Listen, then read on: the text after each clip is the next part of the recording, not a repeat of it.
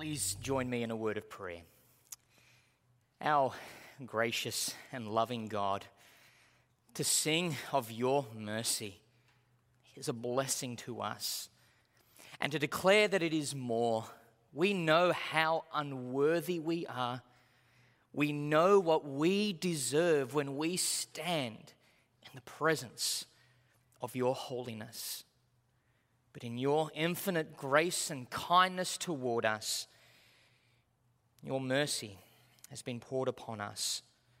I pray now that as we open the scriptures, as your word is read, that you would honor your word, that you would give us the understanding we all need so that we would know you in a deeper way that we would be filled with a gratitude of what you have done for us in Christ, and that you would give us the grace and the help to live in obedience to you so that we honor the name of your great Son. Be with us this day and help me in my weak efforts. In Christ's name, Amen. Please turn with me in your Bibles to Paul's letter to the Thessalonians, 1 Thessalonians chapter 4. And our reading this morning is a brief one. It's verses 9 through to 12. So let us hear the words of God. But concerning brotherly love, you have no need that I should write to you, for you yourselves are taught by God to love one another. And indeed, you do so toward all the brethren who are in all Macedonia.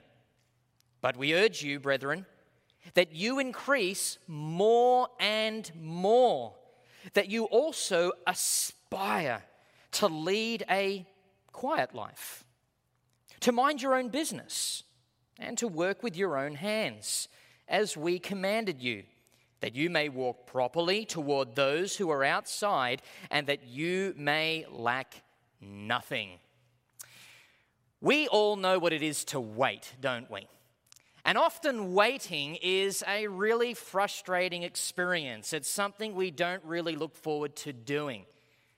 But you know those times where there is a feeling of eagerness when it comes to our waiting? There is an excitement that awaits us, and therefore we are eager as we wait. Now, I'm sure you can think of many times where you've experienced eagerness while you're waiting.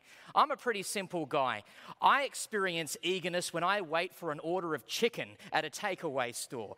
The thrill that comes upon me as I see the rotisserie, as I see them pack it, it is going to be in my hands soon, and I am going to be eating that and enjoying that. But more seriously, there is something far more exciting than a packet of chicken that we are waiting for. We need to remind ourselves as God's people that we are all waiting. And we are actually waiting for the greatest event that anyone could ever imagine. What are we waiting for? we are waiting for the return of Jesus Christ. Our Lord Jesus Christ is going to come back. And when he returns, there is going to be a shout from an angel. There is going to be the blasting sound of a trumpet. And we are going to be caught up to forever be with our Lord Jesus Christ. That is what we are waiting for. There is nothing more exciting for anyone in this world than that. That is truly what is in front of us. But sadly, we waste our waiting. We waste our waiting by not employing our time, our talents, and our treasures to the glory of God. We don't keep our eyes on that true eternal prize that is before us, where we are going to be once and for all released from this wretched body of sin. We are going to be released from the experience of suffering, of sadness, of sickness, and of sin. All of that is going to be removed one day, but sadly, while we wait, we waste it. We might waste it with worries. We're worrying about what the news tells us to worry about. We worry about what's going to happen tomorrow. We worry about our jobs. We worry about our finances. We worry about our relationships. Worry begins to break into our lives. And you know the feeling that worry brings. You can't sleep at night.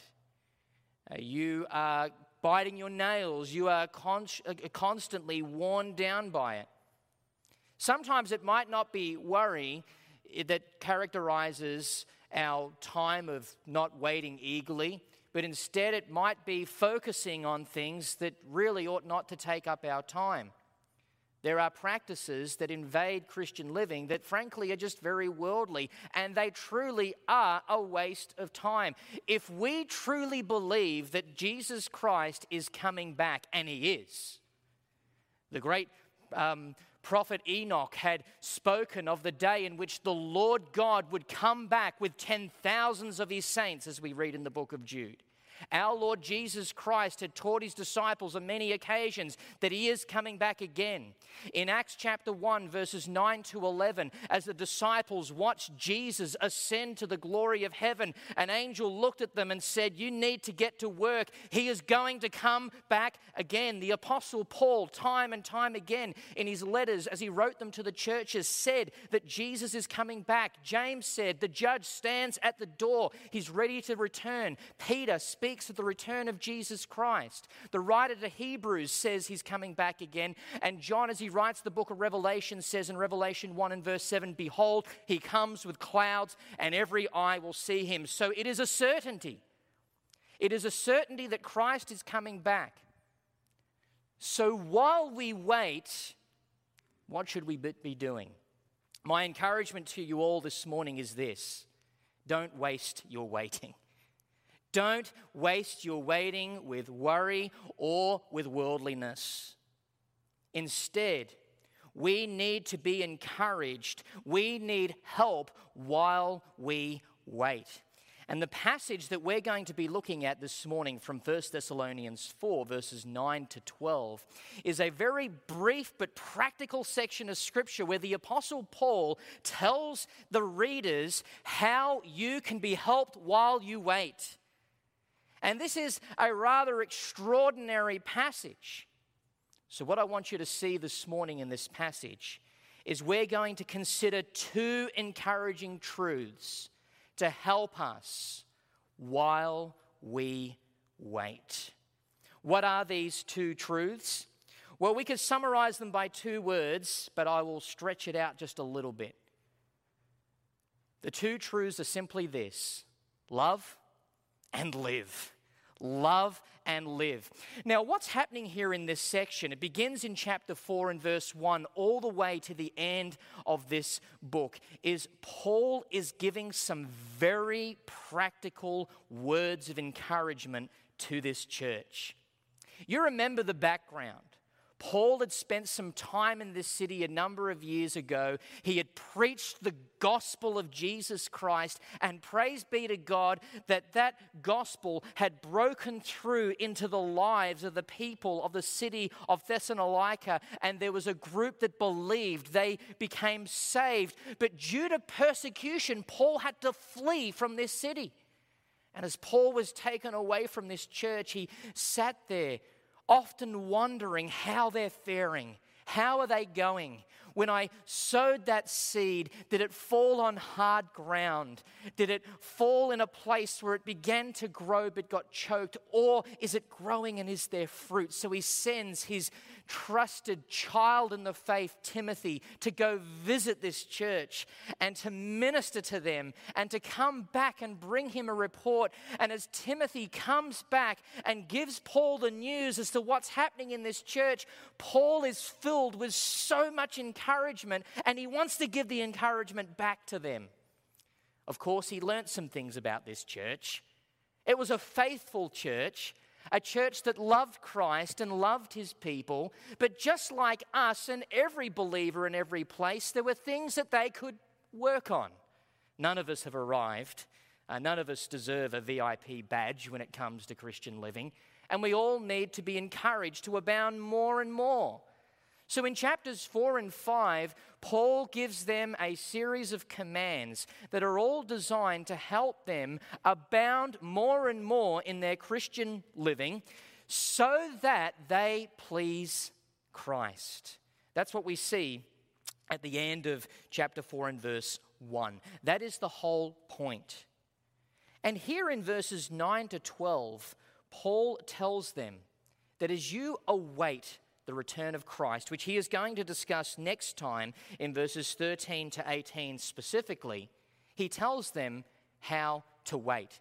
And it's possible that some of them were so eager for the return of Jesus Christ that that eagerness actually turned into an irresponsible life. Now, there is a big lesson in this for us. We sometimes can get very excited about biblical doctrines. And don't get me wrong, we should, because there is nothing more exciting than the truth of God's word. But sadly, in our excitement, we can become extreme. We can miss the point of that doctrine and what it means for Christian living. We should study doctrine so that we live a life of doxology, a life of praise to God. We don't study it so that we can be the great experts on this one topic. And it is possible that the Thessalonian church was so eager for Christ's return that they were beginning to neglect their daily responsibilities. It's not that they had sold everything they had, bought white robes, and looked weird and sat on a hill and started the chant and wait for Jesus to come back the next day. I don't think it was to that level of extremity, but they were beginning to neglect the daily routines the daily responsibilities, because they were eagerly waiting for Christ's return. So Paul speaks into this situation and he encourages this church while you wait, you need to remember two things. So, the very first thing I want you to see in this passage, and it's found in verses 9 and 10, and that is an encouragement to love. An encouragement to love. While you wait for Christ's return, you make it your duty, you make it your ambition to love. Listen to how this text begins. But concerning brotherly love. Now, I love this term brotherly love. It is a, a single word in the Greek text. It was a word that was often used to describe the affection and the bond that takes place in a tight family the affection and loyalty shown between brothers and sisters when they weren't beating each other up. Uh, the, the, the, affection and kindness shown between a, a husband and a wife, and between parents and children, and children to parents. It was that affection, that loyalty, that kindness, that love that took place in the household. And Paul takes that term, which was very familiar with the society, and he applies it to the church. Here, Paul is not talking about some universal brotherhood, some universal love outside of the church. He is saying in the church, there is such a thing as brotherly love. You have a bond that ties you together with other believers, and it is by blood, by the blood of the Savior. You are one in Him, and you are in the body of Christ. So, what I want you to see, first of all, is Paul introduces this topic of brotherly love. I want you to know that there is such a bond that is to be experienced amongst God's people. It doesn't matter if you're an old Christian or a young Christian. It doesn't matter if you're mature or immature in your faith. If you are in Christ, there is a brotherly love, a, an affection that is yours to enjoy and to give. And this is something we all ought to know. This is why we gather as the people of God. It is something that is very precious to us. But Paul goes on to say concerning this brotherly love, you have no need that I should write to you. What a compliment! What an impressive statement. Now, don't look at this and think, well, if Paul was writing to me, he wouldn't say that. He's not saying this because the Thessalonians were superior to other Christians. It's not because they had arrived at a particular level of their Christian living. The reason why Paul did not need to write to them was because of, first of all, the source of their love. He says to these believers, I don't need to teach you how to love because you're already being taught how to love. And who is the one who actually taught you how to love? He goes on to say, For you yourselves are taught by God to love one another. What this here is saying is if there is going to be a life committed to the genuine commitment of brotherly love in the life of the church, it is absolutely necessary, it is critical, it is essential that we all have the source of love, that we are all being taught how to love from the true source, and that is God. In other words, Paul says, You have the distinguishing mark of a true convert, a true believer, and that is God has planted in your hearts to love. This is what Paul said to the Romans. Over in Romans chapter 5, as Paul is discussing this great doctrine of justification by faith. In Romans 5 to 11, he talks about the fact that we all have peace with God and as a result of having peace with God, there are blessings that are poured out into our life. And there in Romans 5 and verse 5, the Apostle Paul says, The love of God has been poured into your hearts by the Holy Spirit. So you need to know and understand that the moment you become a believer in Christ, when you hold on to Jesus by faith, something miraculous takes place in your life. The Holy Spirit, the third member of the Holy Trinity, comes into your life and He pours God's love into you. You actually possess the love of God. Now, the issue is we need to learn how to activate it. We've received it, it's been poured into us, we now have to dispense it. And Paul says to these believers, I don't need to write to you about love because you're already taught. And my friends, you need to know the same. You need to be encouraged to love, but before you go and start loving, receive the encouragement of this great truth, and that is if you are in Christ Jesus, you are taught by God to love. Now, exactly what do we mean by love? What does it mean to love one another? I know that this is probably one of the most misused concepts in a lot of teaching today. Uh, there are so many unhelpful cliches when it comes to this topic of love. But true love is seen in the areas of commitment and care. It involves both sensitivity and sacrifice. Of course, this type of love is seen most completely in God's love toward us. And that is actually the foundation of us loving one another. Uh, God has shown great care toward us by sending us his Son. He shows great commitment to us by never letting his people go. And we, as the people of God, are called to love because he first loved us. What this means is to show this type of affection, this care and commitment in the life of the church goes beyond a mere hello. It goes beyond a smile. This type of love actually looks past us and looks at the other individual and stretches ourselves, and we ask ourselves the question how can I sacrifice for that person? How can I be sensitive for that person? In order to do that, we need to be fully focused on the Lord God and see His love toward us, and we need to learn to display a personal interest in others. We truly struggle with the sin of being self absorbed, focused on me, myself, and I, our three best friends. But true love looks past us and looks at the others and says, How can I pour myself into them? In order to do that, we need to learn to be aware. We need to be praying. We need to be listening. We need to be looking.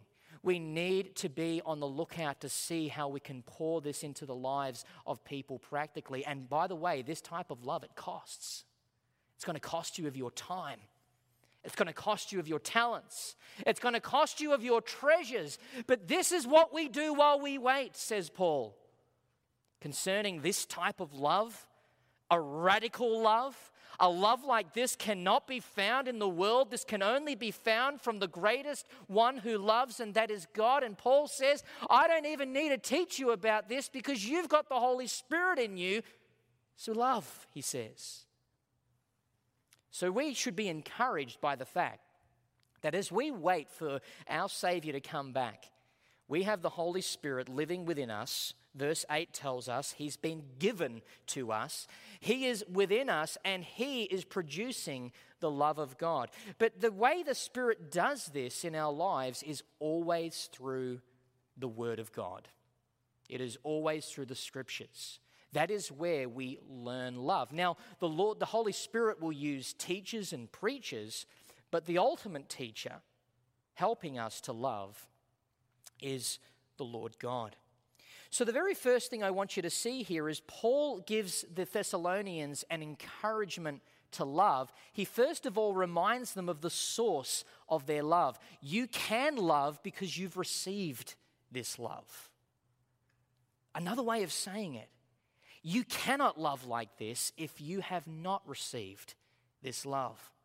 And if you are here today and you have not received that love, I want you to know that you can.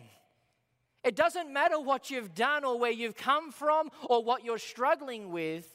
If you go to the Lord God with empty hands saying, There is nothing that I can offer you, I have offended you, I have sinned, He will receive you unto Himself and He will lavish you with His kindness and love and bring you into His family, and then you can give that to others.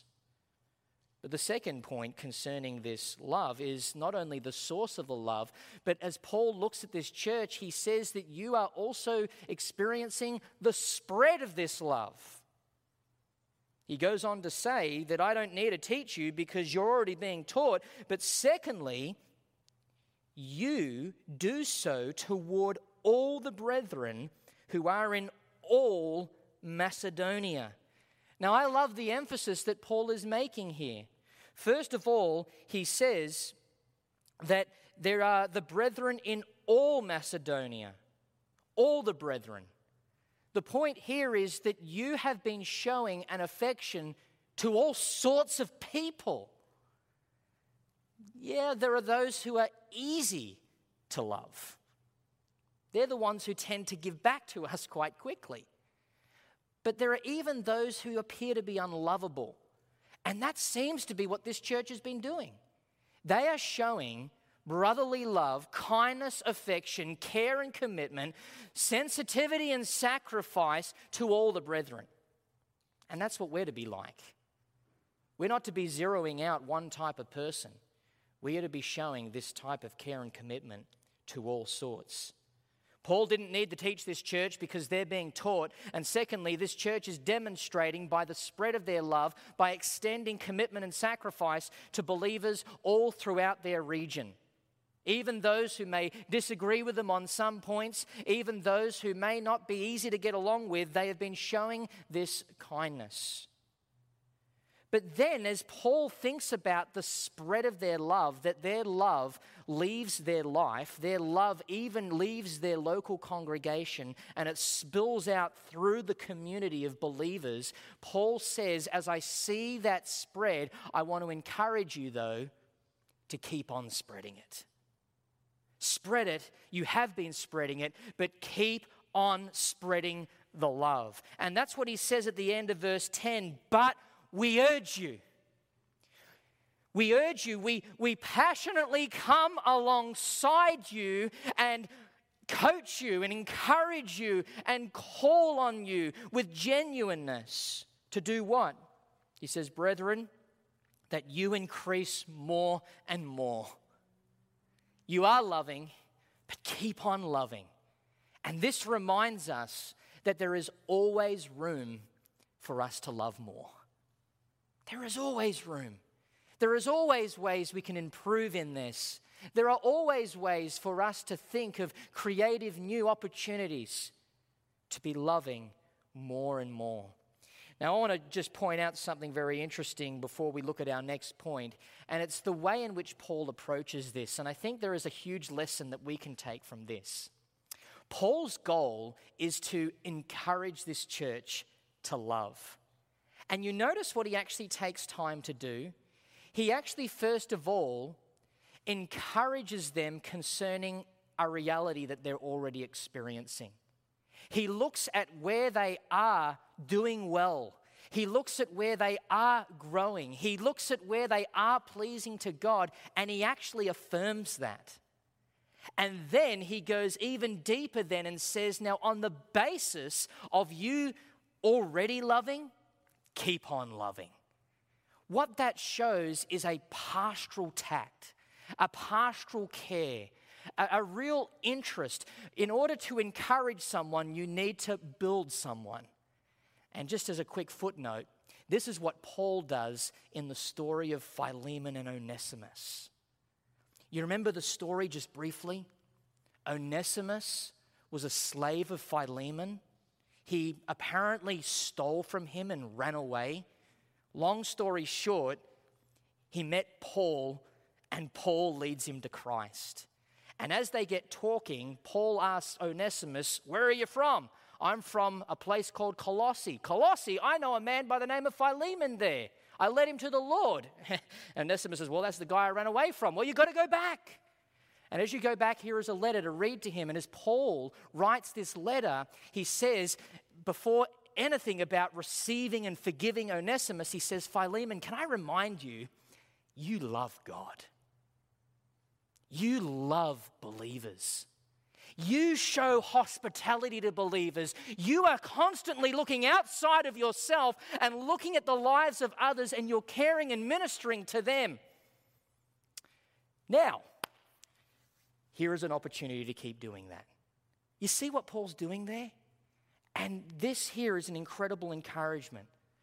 So I want us to be reminded if you are in Christ, you have the source of love. It's your possession, the Holy Spirit's in you. And you have the responsibility to spread that love. And when you spread it, keep on spreading it. Spread it like I spread Vegemite, put it on thick. That's what we are to do. But Paul now gives a second encouraging truth. And the second encouraging truth moves on from, first of all, an encouragement to love to now, verses 11 and 12, an encouragement to live. Paul says, while you wait, not only spend all your efforts loving, spend all your efforts living. You are to live your life to the fullest. Now, when Paul gives this concept of living our lives to the full, you would expect some pretty extraordinary language, but have a look at what he writes in verse 11. That you also aspire.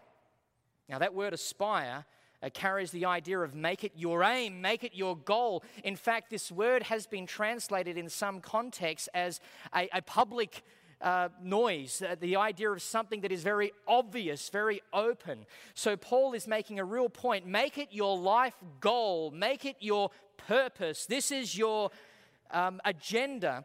Make it your aspiration to lead a quiet life, to mind your own business, and to work with your hands. It, all, it just seems so ordinary. It just seems so normal. It's actually just so simple, but that's the point. Paul is saying to this church, yes, Jesus is coming back again. And we should be excited. We should eagerly await his return. But the way we wait is by, on Monday, doing what we're supposed to do. On Tuesday, doing what we're supposed to do on Wednesday, doing what we're supposed to do, and doing this every day to the glory of God, because in that we are pleasing Christ, and it is going to become a platform for a way in which we can be evangelists to the lost. Now, I'm going to show you that in just a moment. Let's begin, first of all, with the first aspect of his encouragement to live. First of all, he gives them the responsibilities. The responsibilities are three. We've just read them in verse 11, and the first one is that you are to lead a quiet life. You could translate that be quiet. Uh, we are to be quiet. Now, what this is not saying is that we become holy hermits. It's not saying that we withdraw from society. Uh, when we're in public, we put our head down to the ground. We don't smile. We don't wave. We don't engage. We're just silent. When somebody asks how we're going, we just go, you know, that's not what he's saying. It's not a withdrawal. This is not some bizarre life in which we are then considered very strange because of our silence. What he's saying here is as you go about your living, as you go about your calling, your work, whoever you are, whatever you do, don't be a provocateur. Don't be arrogant. Don't be someone who tries to get a response from people. Instead, go about things in a manner that is peaceful. If you want to be a faithful proclaimer, be peaceful, don't be provocateuring. That's his point. And there is a particular application for us in this when it comes to the day and age we're in, and particularly with social media. Now, there is a lot of noise out there, I know. There is a lot of frustration out there, I know. But don't use that platform to just simply try to own somebody. Don't use that platform to just simply make noise. Remember, you're waiting for the return of Jesus Christ. And while you wait, your goal is to see people come to the saving knowledge of Jesus Christ. And one of the first things that you should do in your living is be quiet. Doesn't mean don't speak. What it means is don't provoke. When you do speak, be winsome, be wise. That's exactly what Paul commanded the Colossians to do in Colossians 4, verses 2 to 5. The second responsibility while we wait, while we are encouraged to fulfill our living, is secondly, we are to mind our own business. Uh, we're not to be gossips. We're not to be intruders into the lives of others. We are not to be busybodies. Instead, we are to be worried about our walk with the Lord and how we can spread the love that the Lord God has given us into the lives of others. Uh, we are to be fully focused on what God has called for us to do. And thirdly, he goes on to say in verse 11 that you are to work with your own hands as we commanded you. In other words, you are to give yourself fully to the task of work. Now, I know we'll all be in different stages of life, but when we have the opportunity to work, we are to work with all our might. We need to remember that work was around before the curse. Work has been cursed, but work by itself is not a curse. You know who the very first worker is in the Bible? It's God. In Genesis 1, we see him working straight away. First day, working. Second day, working. God is a worker, and therefore, work is dignified, work is valuable, work is honorable. But of course, sin has come into the world, and it's made the work dynamic difficult. It's made it frustrating, and it's not always working out well for us. But as the people of God, we are to remember that there is a dignity and a value when it comes to the task of work, and we are to work to the glory of God. And we need to remind ourselves that it doesn't matter what type of job we have, as long as our job is not against Scripture, there is a dignity to your job. Whether it is a meaningful, uh, sorry, a menial task or a task that appears to be meaningful in society, all jobs, all work can display the glory of God. It doesn't matter whether you're a horticulturalist or a homemaker. It doesn't matter if you're a barrister or a barista. It doesn't matter if you're a baker or a banker. Your job can shine forth the glory of God, and that's what we are to do while we wait. When we go to work, we are to work for the glory of God. We put in our all. We do it excellently. Why? Because we're waiting for our Savior to come back again, and we want to show the world that we delight in Him. Now, these are the responsibilities that Paul gives. He says to the Thessalonian believers, Jesus is coming back again. And while you wait, you're to love, but also while you're waiting, you're to live. And while you are living, you are to fulfill these responsibilities. But here's the reason for it. The reason why I want you to commit yourself to such mundane tasks, such seemingly ordinary things, he says in verse 12 that. Now, in the original language, the idea here is this is the purpose, this is the reason for it. It's that you may walk properly toward those who are outside. You see what Paul is getting at here? I want you to do all these ordinary things. I want you to give yourself to these things because there is an unbelieving world that's going to be watching. And you're not doing it so you please them. You're not doing it so that they give you a plaque and a prize. You're not doing it so that you can be celebrated in society. You're doing these things so that they will glorify your Father in heaven. In other words, you are to be salt and light. The world that we are living in is decaying, and it is decaying fast. The world that we are in is dark, and our responsibility as the people of God is to display the extraordinary gospel through the ordinary. That's what we're called to do. And you know what's encouraging about this? We can all do this. You can start this tomorrow. You can start this today in the small little things that God calls for us to do. And we are to keep the big picture in view. And the big picture is that it's so that we walk properly toward those who are outside. We want unbelievers to see the gospel. We want them to see that we are adorned, robed, clothed with the preciousness of Jesus Christ. We want them to see his love for us as we show our love, and our love is displayed in the way we live. What Paul's basically saying here, another way of outlining this passage, is to simply say, as a believer, you have a responsibility inside and outside a responsibility in the church while you wait for Jesus Christ, and that is to love and keep spreading that love. But you also have a responsibility outside the church, and that's to live and live for the glory of God in the tasks that God gives you. That's what we are called to do as God's people while we wait for, for the return of Jesus Christ. And he goes on and gives a second reason. It's not only so that you would walk properly and be a faithful witness, and demonstrate your faith. But secondly, he says, and that you may lack nothing. It's actually so that you don't become dependent on others. Now, there are times out of necessity we will depend on each other.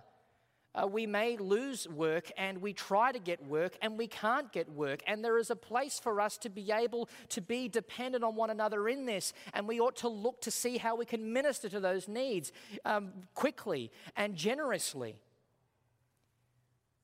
But we are not to be lazy in our faith. We do all these things so that we demonstrate our faith and not become dependent. And the reason why he says not to become dependent is not so that you're so- somehow um, living this independent life in which you can boast, it's so that you're now free to give more, to love more, and to live more. It's as our Lord Jesus said in this same type of context in the book of Acts it is more blessed to give than to receive. And the blessing comes as we aren't um, unnecessarily depending on others. Now, I want to remind you that it's very easy for us, as we look at a passage like this, to use a similar excuse to what the Thessalonian church may have been using. And that excuse is, well, our Lord is returning soon. The system's broken, so why bother? I'm just going to do what I want and wait for him to come back. But is that really the attitude that we should have? I'm reminded of the people of God who were removed from the land in the Old Testament and were exiled to Babylon. The prophet Jeremiah had spoken beforehand that this is going to happen and you're going to be there for 70 years. So their time in Babylon was going to be limited. They were going to return back to Jerusalem. 70 years really isn't a long time. So while the people of God were in Babylon, while they were waiting for the return to Jerusalem, what were they to do in Babylon? They could have very easily concluded, well, you know, I'm just going to twiddle my thumbs and wait for the time to pass. I'm not going to really invest my time and my talents and my treasures in this place. Well, through the prophet Jeremiah, the instructions were simply this. In Jeremiah 29, verses 4 to 7, we read, Thus says the Lord of hosts, the God of Israel, to all who were carried away captive, whom I have caused to be carried away from Jerusalem to Babylon. Here's what he tells them to do during these 70 years build houses and dwell in them, plant gardens and eat their fruit, take wives and beget sons and daughters and take wives for your sons and, and give your daughters to husbands, so that they may bear sons and daughters, that you may be increased there and not diminished, and seek the peace of the city where I have caused you to be carried away captive, and pray to the Lord for it, for in its peace you will have peace. For thus says the Lord of hosts. You know what the Lord is telling them? While you wait for Jerusalem, enjoy the pleasures that I give you. Enjoy the blessings of marriage. Enjoy the blessings that will come by means of pleasure in marriage, that will come by means of productivity and procreation. Enjoy these things. Give yourself fully for these things, knowing that you will return to Jerusalem. And just like the people of old, we are in a Babylon of sorts today, this worldly system, and we are awaiting the new Jerusalem. While we wait for the new Jerusalem, let's plant trees, eat the fruit. Let's get married and have the best marriages. Let's have children and raise them to the glory of God. Let's enjoy these things that God gives us so that we demonstrate that we are children of the living God and that we will no longer be dependent so that we can give more and more to the spread of the glorious gospel of Jesus Christ. Let us pray. Our great God and Father, thank you for your word, which we have been able to study this morning. Give us the grace, give us the strength to honor and glorify you in these things. In Jesus' name, amen.